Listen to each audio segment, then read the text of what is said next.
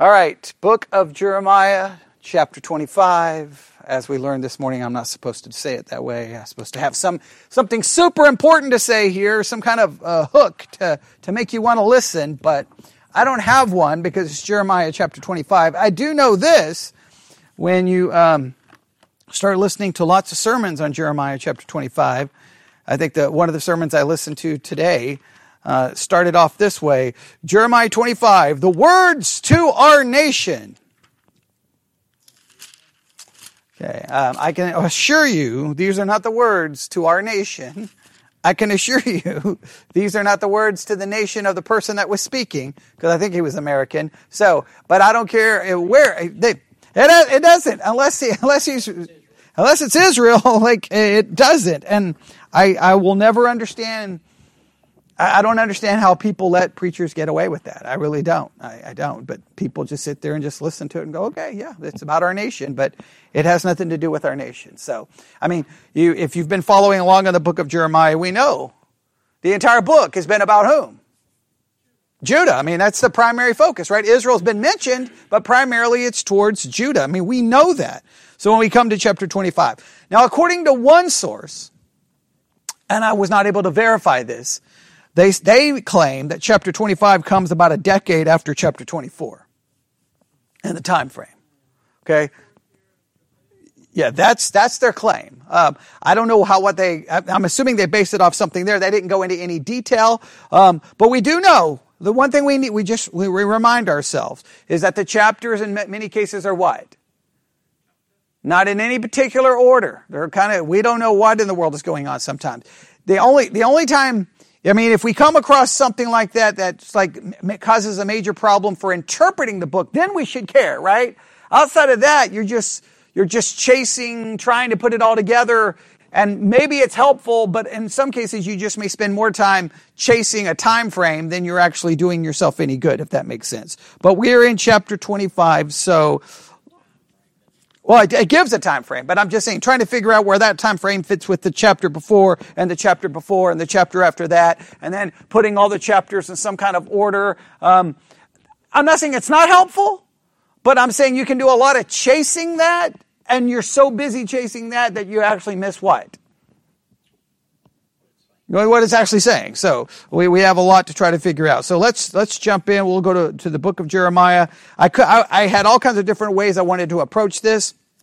But the goal is to try to get through uh, 25. I'm just going to start reading a little bit. I will do this. I will do this uh, so that we can at least have an idea. One commentary starts off this way. You ready? Here we go. Pay, pay attention. Here we go. In these chapters, we see the prophet involved in four different ministry experiences as they served the Lord and sought to bring the kingdom of Judah back to God. So, as looking from 25 and moving forward, they say there's four different ministry experiences. I don't know what they mean by that, so I'm not, I don't know if that's very helpful. But you know what they're trying to do here? They're trying to give you, the reader or the listener, a hook, right? Hey, so we're going to look at what Jeremiah did here in his ministry experiences and see how his experience coincide with our experience, right? So that, I mean, I, but sometimes you just formulate a hook just to formulate a hook. So I'm, I'm just going to disregard that. Then they go on to say this. Jeremiah had been serving for 23 years when he delivered the message recorded in chapter 25 and 26. Now they tell us to look at two places. Look at 25 3 from the thirteenth year of Josiah the son of Amon, king of Judah, even unto this day, that is the three and twentieth year, the word of the Lord hath come unto me, and I have spoken unto you, rising early and speaking, but you have not hearkened. Does everybody see that? Does everybody see that? 31 years. Yeah, that's that. Okay. All right. It says, from the 13th year of Josiah, the son of Amon, king of Judah, even unto this day, that is three and twentieth year, the, the, that is the three and twentieth year, the word of the Lord hath come unto me and have spoken unto you, rising uh, early and speaking but you have not hearkened. Okay, so what, what what's the possible issue here? I want to make sure we're on the same page.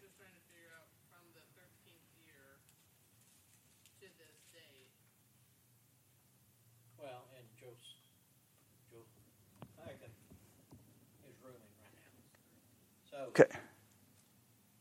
31 years. Been 18. Okay, wait, what? Okay, I want to make sure we're. What's happening here?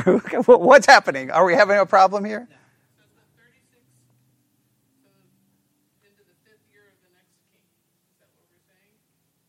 Yeah, because it's already 18 years, right? Will be what I get. 13 and 23 is 36 years. Okay. Josiah reigned 31. So we're just trying to figure out where this 23 years. Okay, where where they are saying Jeremiah had been serving for 23 years when he delivered this message?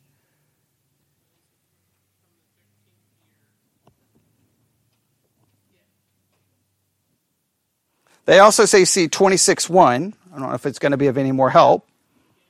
In the beginning of the reign of Jehoiakim, the son of Josiah, king of Judah, came the word from the Lord saying.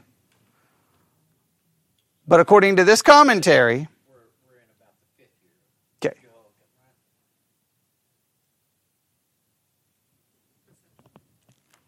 All right. So, are we having a problem with what this commentary is saying? We don't know. All right. Well, according to this, Jeremiah had been serving for 23 years when he delivered the message recorded in chapter 25 and 26. Trying to figure out why they say the 13th year of Josiah. And where does the 23 years land us? Okay. Right, so you're trying to figure out. All right. You're trying to figure out. So if if Josiah reigned 31 years, Yes, and Jeremiah's ministry began on the 13th year of Josiah. okay. Okay, where does this put us at this point in time? Okay, that's what you were trying to figure out. Okay, I was I was just trying to go. Okay, where's everybody going here? Okay, all right. So wherever it ends us, the main thing they want us to see is that he has been serving for for 23 years. That's the main thing they want us to see, and they put that together by looking at 25:3 and 26:1. Right, does everybody see that? Because 26:1 says in the beginning of the reign of Jehoiakim, the son of Josiah, king of Judah, came the word from the Lord saying. All right, everybody got that? So obviously Jehoiakim is reigning now at this point, right, in 26.1. Okay, what year does Jehoiakim start reigning? We can look at that up in the Bible dictionary if you want. Everybody can grab a Bible dictionary real quick. 609 BC. And Josiah started reigning when?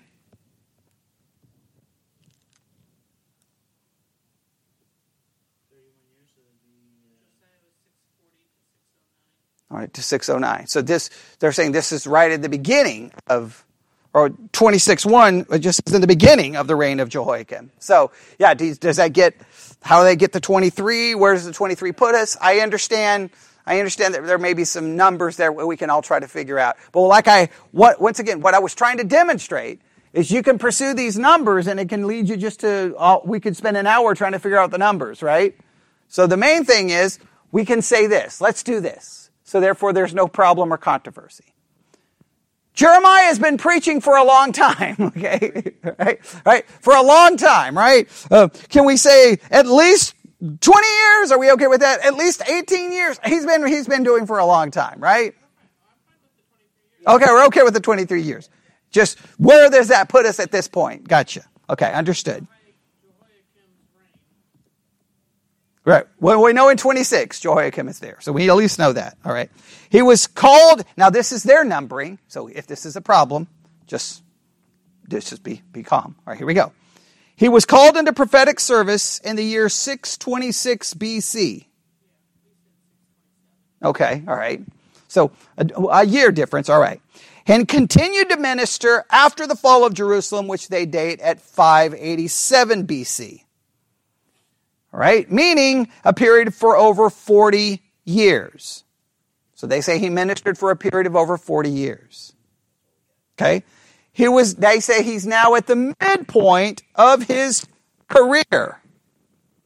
When you consider the unsympathetic response of the people, both to him and to his message, you may marvel that Jeremiah wasn't discouraged and ready to quit, but he continued to be faithful. Well, I think we have seen some discouragement, so I don't know if that's a fair and accurate representation. He has been discouraged. And he wanted to quit. Right? So, once again, I don't know if that's a fair and accurate representation, but I do know this. He's been ministering for a long time. And all, the only reason I want us to know that and see that is he's been ministering for a long time. And you could argue that in his preaching, it has become painfully repetitious, right? Can you agree? He's been basically saying the same thing over and over and over and over and over and over. And the response to it has been the same over and over and over and over and over and over and over. So at some point, it would seem like he has failed miserably. All right, so just keep that basic concept in mind. I don't want to go too much into it right now, but we will. Now, here is what this commentary does. All right, so everybody got 25 open, right? Okay, 25 is how many verses? 38, right? Okay, they're pretty close. It's open book. Everybody can look. How many? Okay. How many verses? 38. Okay, all right, good. All right. So, all right, so here we go. Here we go. Now, according to this commentary, this is how they break the chapter up. They believe in this chapter, Jeremiah delivers two messages. Message number one goes from chapter one, or chapter one, chapter 25, verse 1 to verse 14. How's everybody feel about that?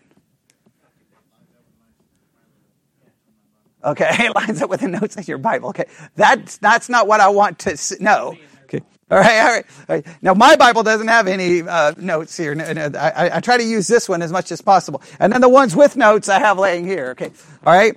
So we do know this. 25 1, we have. Well, no, we have the very beginning. The word that came to Jeremiah. Okay, remember that's how his messages usually begin. Remember that's one of the ways we've tried to establish that. All right. Now what happens in verse 14?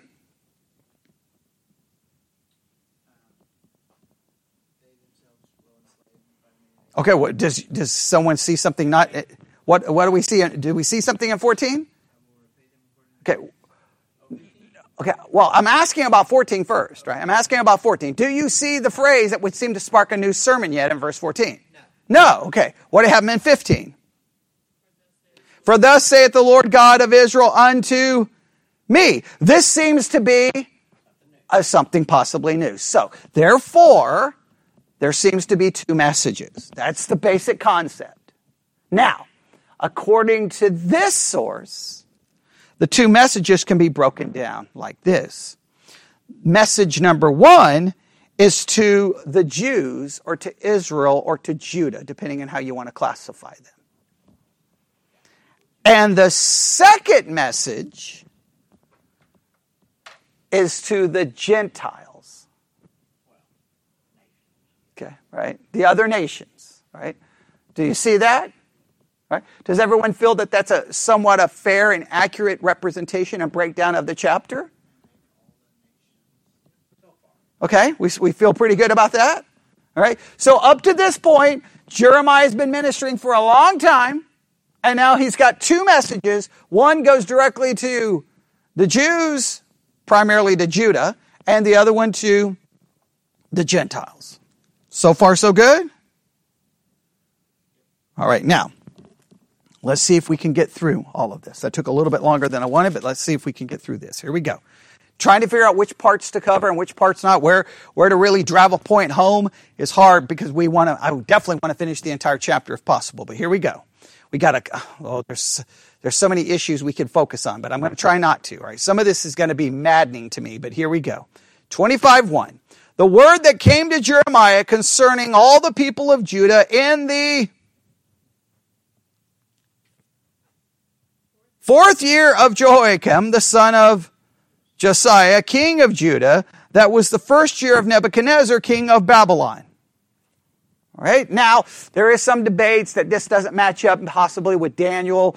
Uh, you get into the dates, I'm telling you, you'll drive yourself insane trying to figure, figure it all out. But we know that at this point, Jeremiah has been ministering, right? And now the word comes to him, and what year is it?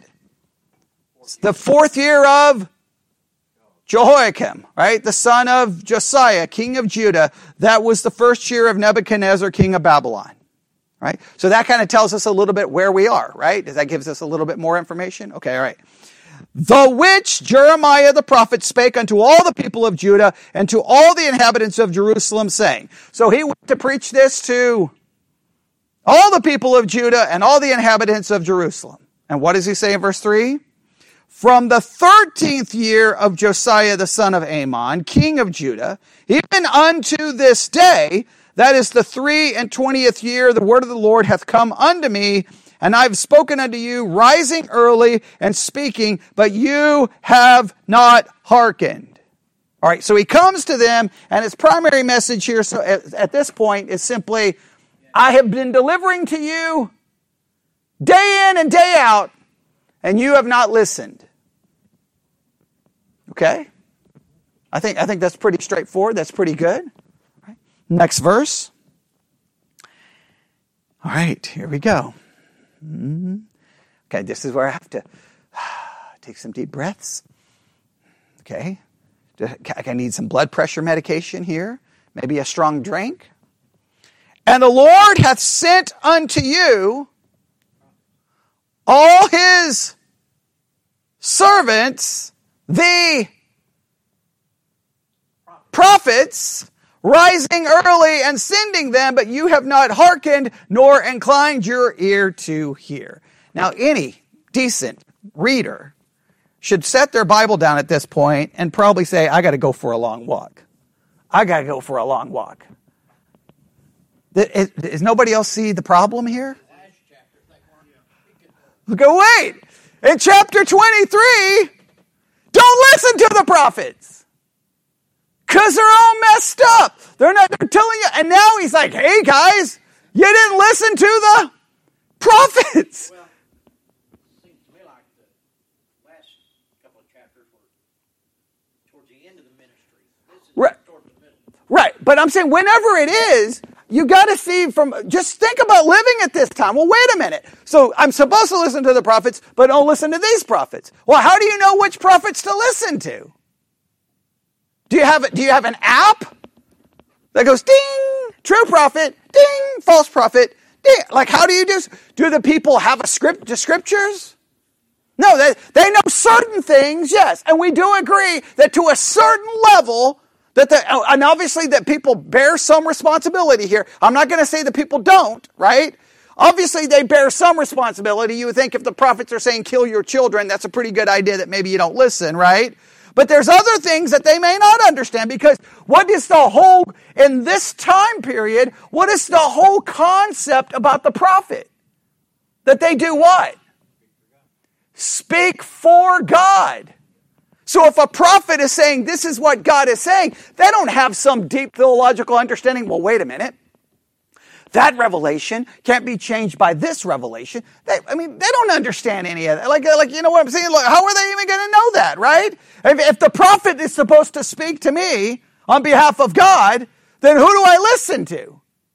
And so on one hand, in chapter 23, it's like, hey, don't. Now I understand the chapters are not in order. I understand all of that. I'm just saying anyone reading the Bible, I know we always want to answer it and we always want to somehow explain it away. I'm just saying a normal person reading this, when you read 23, you have that very brief interruption in 24 about figs.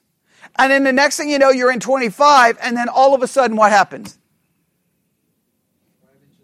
Why didn't you listen to the prophets? Anyone just reading it from a normal, like you would read a book, you would stop and go, we studied that last Whoa. chapter so well. what? What? That was at the end of his ministry. Right now, I understand. Another- That's another 30 years from Yeah, I understand the time. I understand the timing. this time. They're just coming right out of Josiah's reign. Right. So the prophets may be still So you're okay. So you're arguing because it's not in order, right? That maybe 23. The was, was the period when the prophets were bad, and this is when the prophets were good. It's just four years right out of Josiah's reign. The prophets could be speaking because apparently No, I can't- saying we're speaking the same. Do, do you think that works? That 25 is, that 23 is, Yeah, I don't think it's 10, 10 years after the last chapter. okay, all right, okay. This is probably before the last. This is Or before 23. just four years from Josiah. Yeah, I think they didn't say before 23, they said before 24. Remember, 24 is the figs, right? Okay, all right. So, Still just four years after Josiah's ends his reign. okay, right. Okay, so, so you're saying that, and so do we know the date for 23? Does 23 give us a date? Because maybe, maybe this would work. I don't think it does, does it? Right? There's no, I don't see a time in it. Does anybody? But even if we go with this concept, right? No matter how you flip it, you still come with the same difficulty, right? Because you, like, okay, if that works, at least that's somewhat helpful. Now, of course, reading it makes it very complicated, but let's say we go with that. I'm sorry. Yeah, 22, they're going through all, all the kings. That would be all those four, if that's the four kings, so that's all the way up to Zedekiah. So then Bobby would be right that this chapter would come before 23. Okay, I, that, that's, a, that's a good, that's at least a good solution. Right. But then guess what? So guess what? would- If so, if we go back to 23, or if we go back to 25, if we go to 25 and we put this in some kind of chronological order, it's still going to be a little bit confusing for the people, right? Because at one point he's saying, listen to the prophets. And then however many years later, why are you listening to the prophets?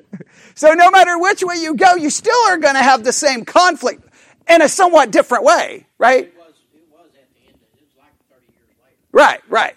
So then he was like, hey, don't listen to the prophets. But there was a time you like, you should have been listening to the prophets. But I'm saying for the average person at this time, we have to acknowledge this would be maddening, right?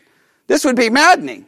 And we could argue the prophets have been condemned much earlier, have they not, in the book? Let's do this. Let's just do a little test. What's the first time the prophets are condemned in the book? You may look up the word prophet or prophets. Let's see how early on in the book they are condemned. Let's just see.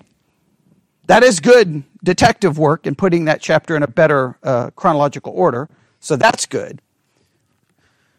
How quickly, how early on are they condemned?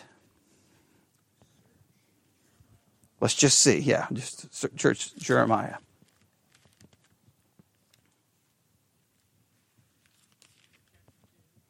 Chapter 2, what is said about them? okay, that's in Jeremiah chapter 2. What verse? Jeremiah 2 8. The priest said, Not where is the Lord?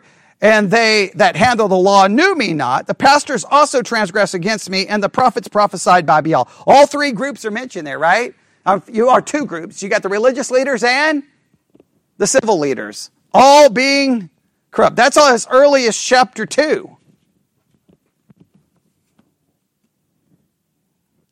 Does everybody see that? And where else are they talked about? Chapter 5, the prophets prophesied falsely. Chapter 5, they're condemned. 531. Where else? Any more? Uh, okay, there's like four. All right. So over and over and over and over, they've been condemned even before we get to 25. All right? So even before they get to 25, they've been condemned over and over and over and over and over and over and over. So, eh, in fact, you could think the most confusing part is that in 25, he seems to be saying something positive about prophets. Now, clearly, I know, I understand, he's not talking about those prophets. He's talking about different prophets. I understand that. But I'm saying from just reading it, if you read, if we were to take all of those verses and read them all together, what would be your general impression if we start in chapter 1 and go all the way to 24? What would be your general impression about what you should do as a, a person living in Judah when it comes to the prophets? Don't listen. And then chapter 25, whenever it is stated, whether in the middle or not, because he's been saying it from the very beginning, all of a sudden in 25, he says what? And the Lord has sent me unto his servants, the prophets, and the Lord hath sent uh, unto you all his servants, the prophets, rising early and singing them, but you have not hearkened or inclined your ear to hear. Everyone has to acknowledge that that if you've been reading the book of Jeremiah up to this point, that has to make you stop.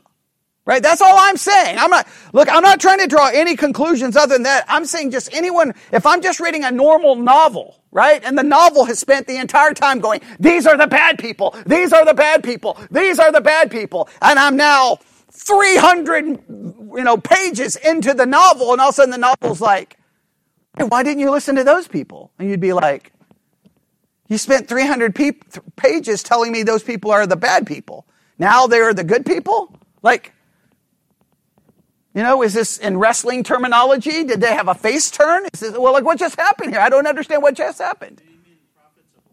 Well, clear. I know. I know he's Mitch. Okay, I want to make sure everybody understands. I understand that he's talking about different prophets. I understand that. I'm saying when you read it, everyone should stop and go. Because for the people at that time, right? I, I, know we always feel like we have to come to the defense of the scriptures. We don't have to defend them, okay? We have to just be, I'm just saying that if we read them, what's our thought should be is, wait a minute. Right? I, I'm saying, I mean, we could take the 30 minutes and we, you said how many verses? 42? We could go through 42 verses and I could show you my point, right? Every verse, almost every single one of them is going to be what? Negative, negative, negative, negative, negative, negative, negative, negative, negative, negative, negative, negative. And then all of a sudden it's like, do what? Right, but I'm just saying from this point that we get here and all of a sudden what do we find? You didn't listen. I'm just saying that any, this raises, because this is the ongoing philosophical problem in the book. I, I, just want to make sure I stress this over and over and over. The philosophical problem in the book is one, why didn't God then just speak directly to whom?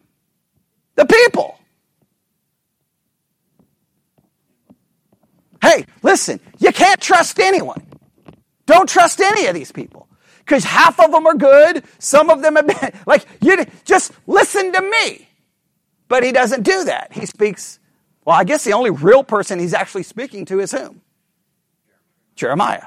But Jeremiah is saying that there have been prophets who were actually speaking the good thing.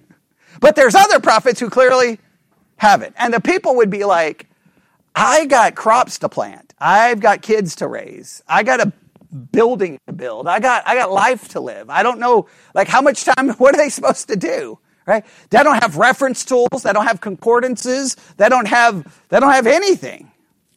I'm just saying that that, at least for me, that verse jumped off the page. And I was like, what is going on? Okay, verse 5. So are we sure we good there? All right. All right, I'll make sure. Now, look what happens. They said, who is the they? The prophets. Turn ye again now everyone from his evil way and from the evil of your doings and dwell in the land that the Lord hath given unto you, to you and your father forever and ever. Okay. That, that sounds good. That sounds like a good message, right? Now it sounds like the false prophets had at least borrowed some of this message, yes? Because they were like, we're going to stay in this land forever and ever because God has promised it to us. So they were preaching a part of this. What was the only thing the supposed false prophets weren't saying? Turn from your evil way. That's the, that's the, that seems to be the major difference, right? Verse six, and go not after other gods to serve them and to worship them and to, and to provoke me not to anger with the works of your hands and I will do you no hurt. Now, once again, the false prophets seem to borrow part of this. What was the false prophet's part did they borrow? I will do you no hurt. Right? What part did they leave out? The idolatry. I just want you to see false prophets always borrow, there's some element of truth to the false teaching. False teaching always contains a, a, an element of truth, or it would not be very dangerous, right? The fact is, they could be like, well, see, the prophets told us we're going to stay in the land forever. The prophets said that God's not going to hurt us.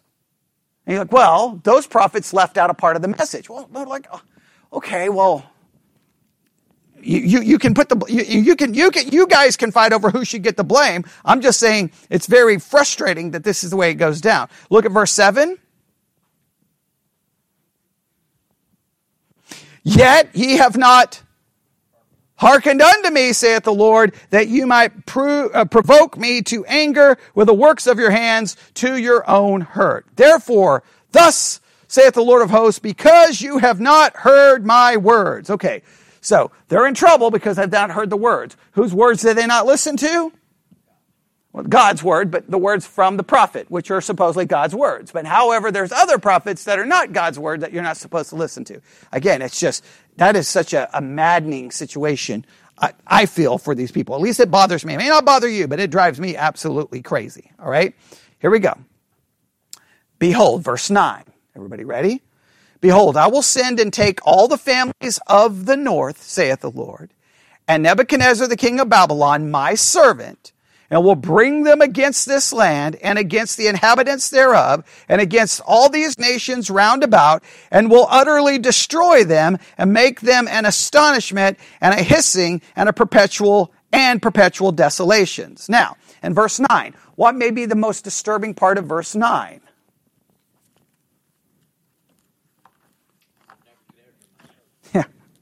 Nebuchadnezzar, my servant. All right, so now I know this gets into the whole, I know this gets into a whole big philosophical issue, but, uh, and I think, I think I got an email today for some, from someone going, this book makes no sense. I'm like, I know, the whole book of Jeremiah makes no sense, okay? Because they, I think they said something along the same line. Well, wait a minute. If God is like, hey, this Nebuchadnezzar is my servant, and Nebuchadnezzar is doing exactly what God wants them to do, why didn't he just get the good, the other kings of Judah to do exactly what he wanted them to do and serve him? right? Hey, Nebuchadnezzar, this is what I want you to do. And Nebuchadnezzar does what he wants him to do. Well, then he could have just gotten Zedekiah, Jehoiakim, Jehoiachin,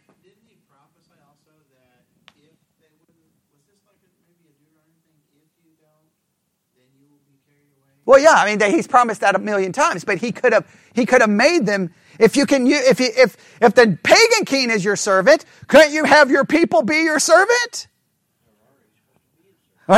Right. So I'm just saying, like, like, I, I, I know that, again, I know when I bring these questions up, I know how uncomfortable it makes everyone. But we got to be willing to deal with it because any other person reading it is going to be like, this book makes no sense. Can't he just, if he, if he can use the pagan king as a servant, just have the other kings be a servant, and then you can avoid the whole mess. But it doesn't. But yeah. Now, how do we, how does typically Christians come around and get around? Well, Nebuchadnezzar is his servant, but all God is doing is just allowing his depraved nature to run its natural course. God is not really doing anything. So therefore he can say, you're my servant, but God is not really, but God is directing it, but he's not, so, because they want to get, they got to get God somewhat off the hook, right? Because if you put God too much on the hook, then what would be the obvious question? Well, instead of worrying about Nebuchadnezzar, worry about, yeah, Jehoiakim, Jehoiachin, Zedekiah, right? Does that make sense? Right? So, everyone tries their ways to get around it, and I know why we try to get around it, because it makes us what? Or at least it doesn't make me uncomfortable. It seems to make Christians uncomfortable. I have no problem dealing. I have no problem struggling with it. It drives me crazy and my brain may leak out the side of my head, but I don't get, I don't, I'm not like, I don't feel like I have to defend God. I don't feel like I have to defend him. My thing is I got to just deal with the problems here. Right? So, Nebuchadnezzar is his servant. All right. Now what happens? Verse 10. Moreover, I will take from them the verse, the ver- voice of mirth and the voice of gladness and the voice of the bridegroom and the voice of the bride, the sound of the millstones and the light of candle. And this whole land shall be a desolation and an astonishment, and these nations shall serve the king of Babylon 70 years. Now stop right here. Circle the word 70 years. All right. Now, first of all, the prediction that it's 70 years occurs in a number of places in the Bible, right? So one believed, most believe this is a pretty an astonishment, an astounding fact that obviously Jeremiah could not have known exactly how long it was going to last. So the argument is obviously this is a proof of inspiration of Scripture, and that obviously Jeremiah was actually hearing from God because it lasts for it lasts for exactly 70 years. Now, critics of the Bible, they do what? How do they get around this supposed dramatic prophecy? This was written after, right? That's remember that higher criticism, the whole argument about higher criticism. One of the major things they started doing was criticizing the dating of the writing. You change the dating of the writing, prophecy becomes what? It's not prophecy. Yeah, it's, it's basically they're not they weren't predicting anything. Right? They were just they made it look like they were predicting it, but they really weren't predicting it. Okay, we believe it is prophecy and it is amazing. But here's the question: Why seventy years?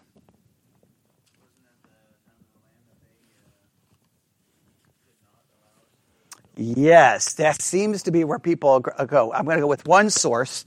This is from With the Word. A number of sources say something similar to this, but since this is just put together very simple, we're going to see if we can uh, go through this. So why 70 years? Look at Second Chronicles 36. Look at Second Chronicles 36. Oh man, we're going to run out of time. No, no. Okay, I'm trying my best here. Second Chronicles 36, 20 through 21. What do you find when you look up that reference? Second Chronicles 36, 20 through 21. What do you find here?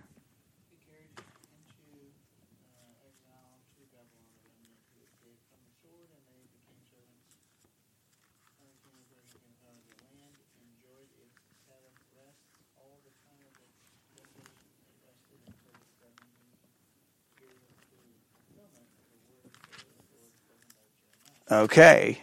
Now, did you did you catch that part? I'm going to read it from a different translation here. Second uh, Chronicles, that's verse 36, right? Or chapter 36, verse 20, right? I'm going to read it from this translation. He deported those who escaped from the sword to Babylon, and they became servants to him and his sons until the rise of the Persian kingdom. This fulfilled the word of the Lord through Jeremiah and the land enjoyed its Sabbath rest all the days of the desolation until 70 years were fulfilled. This had a very specific purpose. This is how this commentary describes it. According to 2 Chronicles 36, 20 through 21, the Lord punished Judah for 70 years because that was the number of sabbatical years that they had not observed. The people did not rest on the weekly Sabbath. They say, see Jeremiah 17, 19 through 27. Someone look at it really quick and see if you uh, agree with that assessment or not. 17, 19 through 27.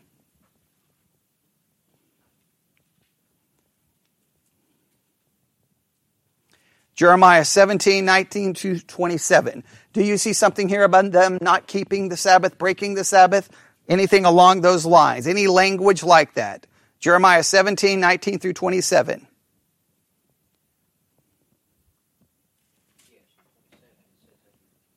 Okay, verse 27 says they didn't keep the Sabbath. Everybody see that?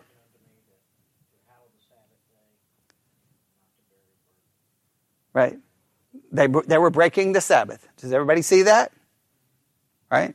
Good? Or, or feel comfortable with that? They did not give the land its rest every seven years, which you're supposed to do according to Leviticus. Right? So guess what? Because they did not give the, the rest, then 70 years is there to basically punish them because that was the number of sabbatical years that they had not observed. So, and to give the land the rest. In other words, the land you didn't you didn't give the land the rest according to sabbatical years the way you were supposed to. So I'm going to do it for you. All right. So that adds a little bit more to to why. In other words, the 70 years doesn't appear just to be something random. Does that make sense? All right. Good. All right. Now back to Jeremiah 25, verse 12. And it shall come to pass when the 70 years are accomplished that I will punish the king of Babylon. Oh man. Does that, does that not make you stop and go, what in the world? Does that not make you just, does, does that, I, I, I, sometimes I don't think I can read the Bible with Christians because I don't think Christians ever have the same reactions to Scripture as I do. Does that not just make you go, what in the world? What, what did he just refer to the king of Babylon on in a couple of verses prior? my servant. Now what is he going to do? And now he's going to punish his servant. okay, come on now, right? I'm going to punish the king of Babylon and their nation, saith the Lord, for their iniquity and the land of the Chaldeans and will make it a perpetual desolations. Okay. Now wait a minute. You're my servant doing what ultimately I want you to do, but now I'm going to punish you for doing what I want you to do. Now I understand philosophically we're like, well, all God did he, he allowed Nebuchadnezzar's uh, depravity to run its course. God used that depravity. So in a sense, God is not to blame because he's using secondary causes and I understand all of the working around it, but man alive, it's, it's confusing. What do we going to say? He, he does that with everybody, basically, right? I mean, anytime he uses a nation, then he's like, okay, now I'm going to punish you, right?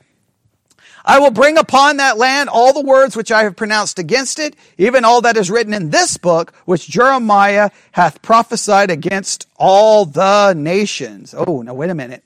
We just had a major shift, did we not? What happened at the end of verse 13? Uh, all the nations. Okay, that's a major transition, right? Now we're leaving Judah, we're leaving, we're leaving Israel. Verse 14, for many nations and great kings shall serve themselves of them also, and I will recompense them according to their deeds and according to the works of their own hands. Right, back to judgment being according to works, right? And just remember, does that idea carry out all the way through the New Testament? Yes. Every time judgment is mentioned, it's going to be according to works, according to works, and according to works, and according to works. And what is our only way of understanding that? God does judge according to our works. But if we are a Christian, whose works are accredited to our account? Christ's works. Therefore, we will to works, but our works are going to stand and be perfect. Okay, that's the only way to understand that. Now, most what's the other way? Most what most of your Christian friends, how will they interpret that the Bible when it says you're going to be judged according to your works? They say your works prove whether you're saved or not, which is the most ludicrous thing I've ever heard in my life because what, your works would be judged according to God's law, and would your works ever prove that you're saved? No. So then they say, well, it's not perfection. Oh, no, no. none of that works. The only thing that's going to work is I'm going to be judged according to works, and his works are accredited to my account. That's nothing else works unless you are going to go with a Catholic system and you, you have to have a much more complicated way. All right. So that's all the words to Judah, to the Jews. Now, starting in verse 15, we believe this begins the words to then, well, look, for thus saith the Lord God of Israel unto me, take the wine cup of this fury at my hand and cause all the nations to whom I send thee to drink it. Now let's stop right here. Just make sure we understand. I don't have time to get into a lengthy discussion, but anyone should on their own look up every verse that mentions the cup. In fact, I may have already given this as an assignment in the book of Jeremiah, but anytime we talk about the cup, the cup, the cup, that's very important because the cup always is a picture of God's wrath. It's a picture of God's wrath. It's a picture of God's wrath. That's true in the Old Testament. It's all the way true to the book of Revelation. Why is that important? Why is the image of the cup being, a, uh, being filled with God's wrath? Why is that an important thing to remember? What did Christ ask for in the garden? For the cut to be taken away. Nevertheless, not my will, but thy will be done. And in Christ on the cross took a, drank all of God's wrath. Now, if he drank all of God's wrath for you, he did what? What, what's the theological term? Propitiation. He satisfied God's wrath completely. This is why it's utterly ridiculous, one, to believe someone can lose their salvation because God's wrath has already been paid for, or secondly, to look at Bobby's actions and go, well, that doesn't prove, that proves you're not saved. Well, wait a minute. How can that prove that it's not saved? If Christ paid for all of my sins, satisfied God's wrath for all of my sins, my actions can't prove that I'm saved because all of my actions, first, the sin have been paid for, God's anger for it has been satisfied, and God's righteousness has been accredited to my account. So you can't look at me and say, I've got to prove that I'm saved. What proves that I'm saved is that God's wrath has been taken care of, my sins have been paid for, and I am now declared righteous in His sight. So looking to someone's actions to prove salvation is not, oh, well, I can tell you this it's not Christian, it's Roman Catholic. And anybody, and I, I'm tired of Christians who go to churches who teach that. Just have enough guts and just go back to the Roman Catholic Church. I would respect that. So I respect that. Go back to the Roman Catholic Church. Because at least you're not pretending, but they won't go back to the Roman Catholic Church because if they went back to the Roman Catholic Church, they wouldn't get to do what? They couldn't tell the priest that your interpretation is wrong because the priest would care less.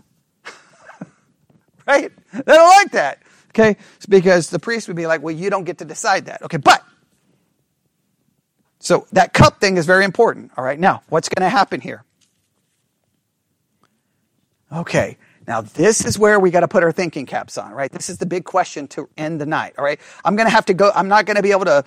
I'm not. I'm going to just skip some of these nations and just may mention one or two out of each verse, just so that you get the basic idea. All right, everybody ready? Verse 18, to wit, Jerusalem and the cities of Judah and the kings thereof. So he goes after Jerusalem and Judah, right? Got it? And to the princes thereof to make them a desolation and astonishment, a hissing and a curse as at this day. So that gets uh, Judah out of the way, right? Now what's next?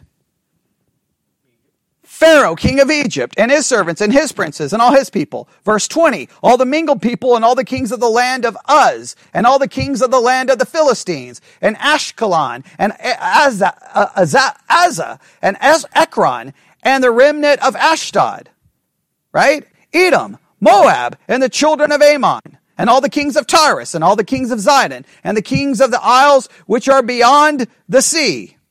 Dedan, and Tema, and Buz, and all that are in the utmost corners and all the kings of Arabia, and all the kings of the mingled people that dwell in the desert, and all the kings of Zimri, and all the kings of Elam, and all the kings of the Medes, and all the kings of the north, far and near, one with another, and all the kingdoms of the world, which are upon the face of the earth, and the king of Shishak, and shall drink after them. Now, when you start reading this, does anyone stop to go, what in the world is going on here?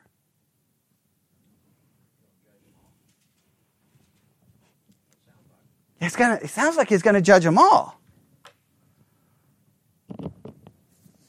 Now, do we have any, do you have any idea when this may happen, where this may happen, how this may happen?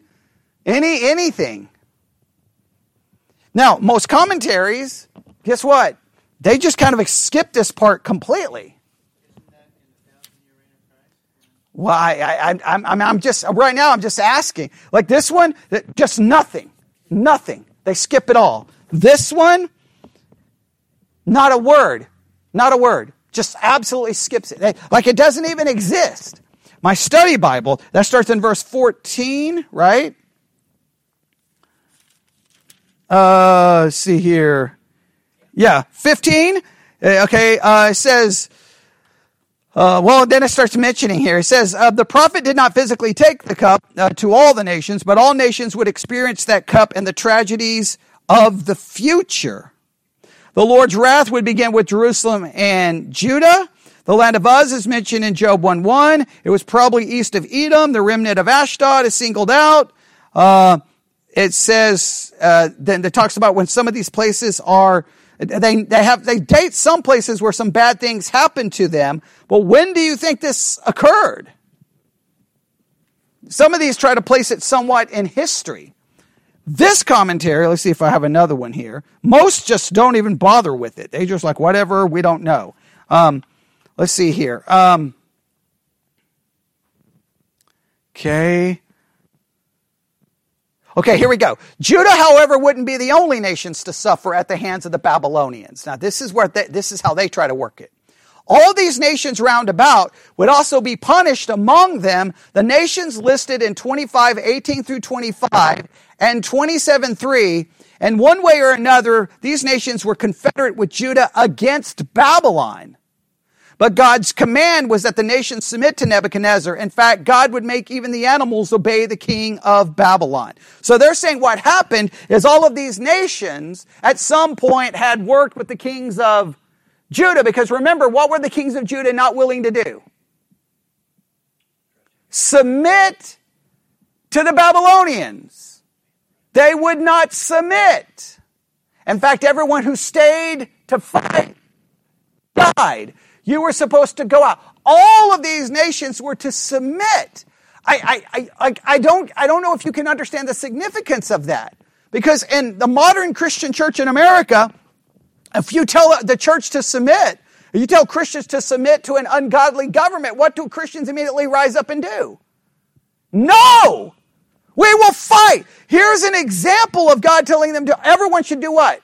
Submit. And because they would not submit to a pagan nation, what happens to them? They're all going to be judged. And I, I know what you're, there's got to be something in you go, that makes no sense. But is that not what exactly we find in Romans chapter 13? Submit to the authority. If you do not submit to the authority, what does Romans 13 tells you is going to happen? If you don't know it, look at Romans 13.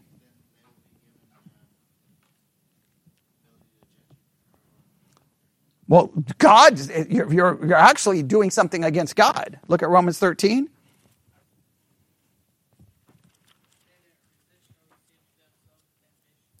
yeah, it's pretty serious. You're going to receive judgment. I know. Now, people would be like, no, that is not true. No, that, that's all we heard during COVID. No, that is not true. No, that is not true. I'm just telling you, we have it played out right here in history, do we not? The end of the 70 years would mean not only freedom for the Jew, uh, Jewish remnant, but also judgment for the Babylonian Empire because of the ruthless way they treated both Jews and the Gentiles. It was one thing for Nebuchadnezzar to do God's work, but when his attitude became proud and hateful, he overstepped his bounds. Babylon fell to the armies of the Medes and the Persians in 539 BC. Judgment for the Gentile nations 15 through 38, Jeremiah was called of God to minister not only to Judah, but also to the other nations. God had sent him over the nations and given him authority to tell the word of God. Though the Lord had not given his law to the Gentile nations or entered into a covenant relationship with them, he still held them accountable for their sins. In this message, Jeremiah used eight vivid images to describe the judgment God was sending with the Gentiles, right? The cup of wrath, all right. And then they go through uh, some of these other ways and these other things that he gives. And they go into a, a great detail here. I don't have time to go through all of it because we're out of time. So I can't go through. But I would challenge anyone who wants to look at all of this. He gives, um, he gives these kind of symbols in fact, he gives eight vivid images to describe the judgment God was sending to the Gentiles.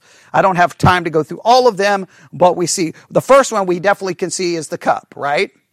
The cup is mentioned in 15, right? Everybody see that? Okay. All right. Then if you look at verse 28, and it shall be if they refuse to take the cup of thine hand to drink, then shall thou say unto them, Thus say the Lord of hosts, you shall certainly drink. Judgment's coming upon them. Verse 29, for lo, I begin to bring evil on the city which called, which is called by my name. And should you be utterly unpunished, you shall not be unpunished, for I will call for a sword upon all the inhabitants of the earth, saith the Lord of hosts. All right. Now we have the idea of a sword here. We got a cup. We got a sword, right? So far, so good. Verse 30, therefore prophesy thou against all these wor- uh, against them all these words and saying to them, the Lord shall roar from high and utter his voice from his holy habitation. He shall mightily roar upon the ha- habitation. He shall give a shout and they tread the grapes against all the inhabitants of the earth. All right. So we have the idea of a cup. We have the idea of a sword and we have the idea basically almost like a lion roaring. Right? Okay. Uh, verse 31, a noise shall come even to the ends of the earth, for the Lord hath a controversy with the nations. He will plead with all flesh. He will give them all that are wicked to the sword, saith the Lord. Verse 32, thus saith the Lord of hosts, behold, evil shall go forth from nation to nation, and a great whirlwind shall be raised upon all the coast of the earth. Now we have a whirlwind. Okay? We got the cup, we got a sword, we got a lion, we got a whirlwind. There could be another one in there probably somewhere because you got the treading the grapes. So maybe you could, you got something, you could put one there, but all right. I got the whirlwind, verse uh, 33. And the slain of the Lord shall be at the day from one end of the earth, even unto the other end of the earth. They shall not be lamented, neither gathered nor buried. They shall be dung upon the ground. Now, you know, immediately we have to start asking, when does this happen? Because this sounds like going beyond any judgment that's ever happened in history, unless you're going to say it's hyperbolic. Then that becomes a problem because then which part is literal, which part is not, all right? Verse 34, How ye shepherds and cry and, and wallow yourselves in the ashes, your principal of the flock, for the days of your slaughter and of your dispersions are accomplished, and you shall fall like a pleasant vessel. And the shepherd shall have no way to flee, nor the principal of the flock to escape. A voice of the cry of the shepherds and a howling of the principal of the flock shall be heard, for the Lord has spoiled their pasture. And the peaceable habitation are cut down because of the fierce anger of the Lord. He hath forsaken his um, covert, yet as the lion, for the land is desolate because of the fierceness of the oppressor and because of his fierce anger. Now they said there's eight. I don't know where they get eight. We, we, we saw a couple of images there. Maybe you could find a couple of more in there. But the main thing from the end of 25, really the big, what's the big kind of theological or hermeneutical issue in the end of 25? Like what? Yeah, that, some of that judgment sounds like the whole world. Right? So obviously, some of these nations may, may directly be linked to working with Judah against Babylon, and Babylon would ultimately do something to them. All right, some of that goes way beyond it. That goes to all the nations, and it sounds a lot like what? What does it sound a lot like? Book of Revelation, right? Doesn't sound like a book of Revelation? So, is this some kind of future? And if it goes future, why does it jump to the future? Like it's just really, it's written really weird, is it not? So I don't have more time to get into 25. I wish I did. I wish I did, but we'll have to leave it there. We'll have to leave it there. All right. We finished 25. Difficult, but we tried. We tried. All right, as quickly as I could. As quickly as I could. Right? I, I, I'll, I would like to go through and find out where this commentary finds supposedly eight different images, but we found a couple. We found what, four of them maybe? Okay, four. Maybe, maybe I could find a fifth one there. I don't know. Some of those were kind of iffy. All right. But sometimes uh, commentaries do that because it gives a preacher something to preach, right? So, uh, but I'll have to stop there. All right. Let's pray. Lord God, we come before you this evening. A very difficult chapter with many things that challenge us. But Lord, I pray that when we read, we will see the challenges and acknowledge them instead of just overlooking them. Great difficulty here, but Lord, we, we definitely see that you're bringing judgment, and the only hope to escape this judgment has to be found only in your Son, because anything else would leave us without righteousness, without forgiveness, and would only lead to condemnation and judgment. And we thank you and we uh, ask all of this in the precious name of Jesus. And God's people said,